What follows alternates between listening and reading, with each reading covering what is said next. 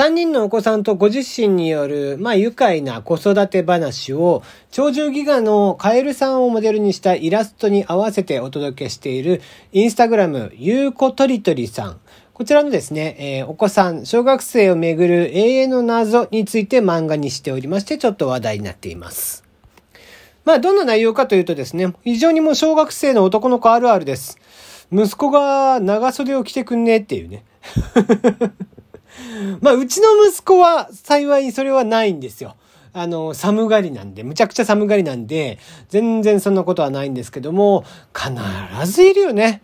うん、一クラス、まあ一人二人ぐらい。なかなか長袖にならない。なんだったらもう本当に一年間、えー、半袖半ズボンで過ごす男の子。あれは不思議でならないですね。僕もこう結構もうさっさと、えー、まあ、体が割と、えー、すぐ風邪をひきやすかったみたいなのもあるんだけども、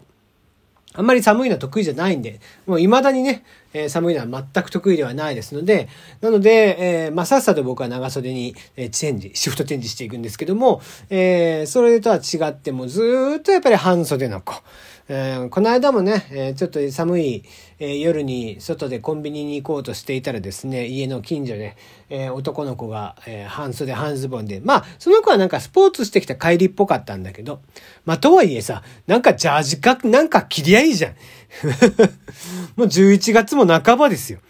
ね、にもかかわらず、普通に半袖半ズボンで自転車こいでさーっと書いていってましたね。うん。なんだろうね、あの小学生たちの新、あれやっぱ新陳代謝がいいからなのかなうん、決してバカだからっていうわけじゃないでしょ、きっと。ただあの半袖半ズボンの子って大体バカなんだよな。ね。それあの、頭が悪いとかじゃなくてね、おバカなことをするっていうね。え感じの可愛らしい男の子が非常に多かったですけどもね。うん。まあ考えると、まあそれもなんか冬の風物詩みたいな感じがしますね。はい。えー、今年もね、きっと今から寒さが本格化してくるとは思いますが、えー、朝、えー、行き帰りとかね、お仕事行く時とかに、えたまたまこう、近所の学校の生徒さんたちと被るなんて時には、ぜひね、見てもらったらいいんじゃないかな。きっと一人ぐらいは半袖半ズボンの方もいらっしゃるんじゃないかなと思います。ということで、え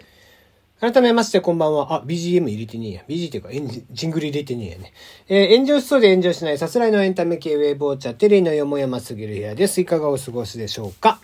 えー、今日も今日とって先ほどまで8時半からですね、えー、まあ、ほぼオンタイムで、えー、ライブ配信、えー、弾き語りの方をさせていただいておりました。えー、今日はですね、まあ、まあ、もうなんかさすがに、えー、新しい曲っていうのもストックがなくて えー、なのでもう古いものから得意なのをちょっと持ってきてって感じですね。スピッツのチェリー、山口百恵さんのいい日旅立ち、えー、モンゴル800、えー、これはリクエストだね。すみれさんからのリクエストで小さな恋の歌、えー、菅田正樹くんのサウさよならエレージ、えー、ポルノグラフィティサウタージといった形でさせていただきました。えー、なんとなくね、こう、まあ、僕がこう、弾き語りを始めたきっかけが、たまたまこう、ライブ配信をつけたら、えー、すみれさんという、今日も来てたんですけども、えー、若い女の子が、えー、弾き語りを可愛らしい声でやっていて、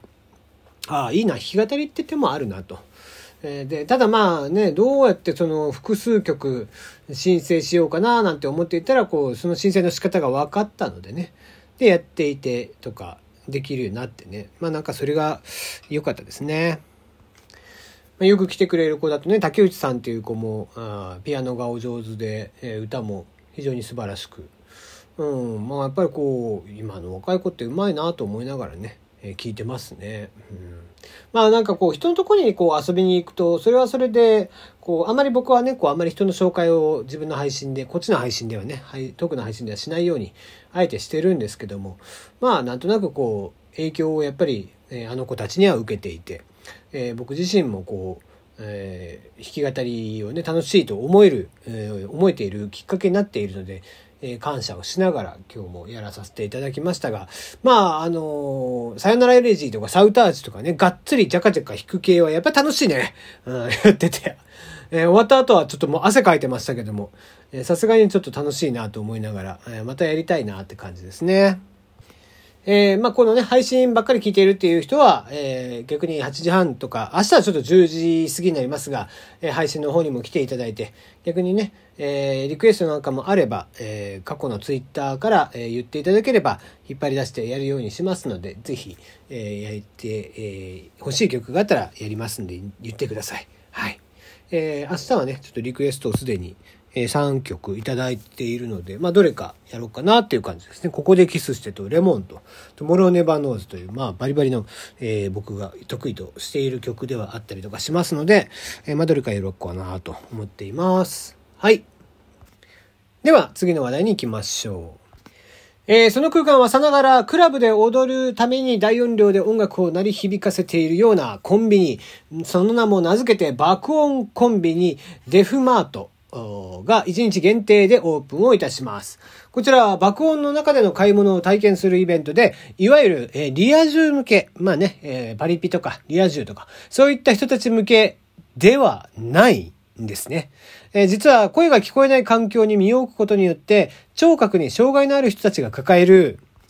この新型コロナ禍におけるマスク着用で口の動きから相手の言っていることが分かりにくいという問題を考えようというイベントでございます。えー、この爆音コンビニデフマートは PR イベントなどを行う会社さん、人間さんと NPO 法人サイレントボイスさんが共同で開催するイベントで、12月4日に東京都板橋区の某所によって、えー、60分3回ずつに分けて実施をされます。お客さんは事前に、えー、特設サイトから応募した人の中から抽選で選ばれて、各回2人2組ずつ合計12人が体験をできるそうです。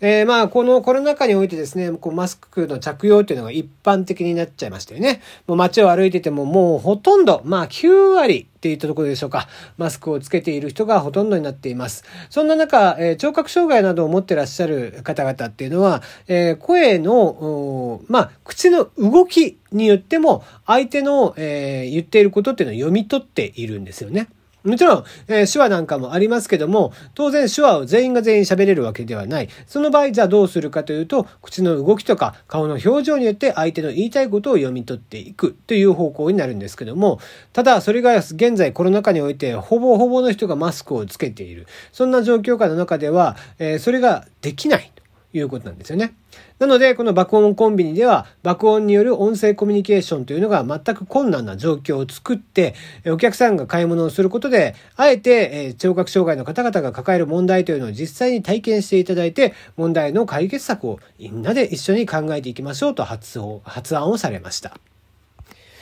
抽選で選ばれたお客さんは、えー、爆音の中でいつも通りの買い物をするという、まるで簡単なミッションをこなすことになるんですけども、まあ、それが当然ながら簡単ではないですよね。えー、レジに待つ店員さんは当然ながらマスクをつけているので、口の動きが見えません。なので、まあ、いくらかとかっていうのは出てきますけども、例えば最近であれば、袋がいりますか？とかね、えー、お箸つけますか？とかって、そういうものも、えー、何を言ってるかわからない。えー、そういったものを、えー、体験していただくことによって、これをどうやって解決していこうというのを考えるというイベントですね。はい。えー、サイレントボイスの主催の方によりますと、えー、こちらの会社さんでは、えー、聞こえる人と聞こえない人が半数ずつということで、双方が尊重し合う文化を持たなければ仕事が進みませんと。代表理事の方は、えー、多くの会社では聞こえない、聞こえにくい人というのが圧倒的少数であり、その少数の人が困りごとを知っててもらったり対応してもらったりするために大きなハードルがあることを知ったと。で、本イベントでは少数派の困りごとに関心のない人にもいかに気づいてもらって人が生きていくために欠かせないコミュニケーションの改善のきっかけにしていただけるかチャレンジしましたということなんですね。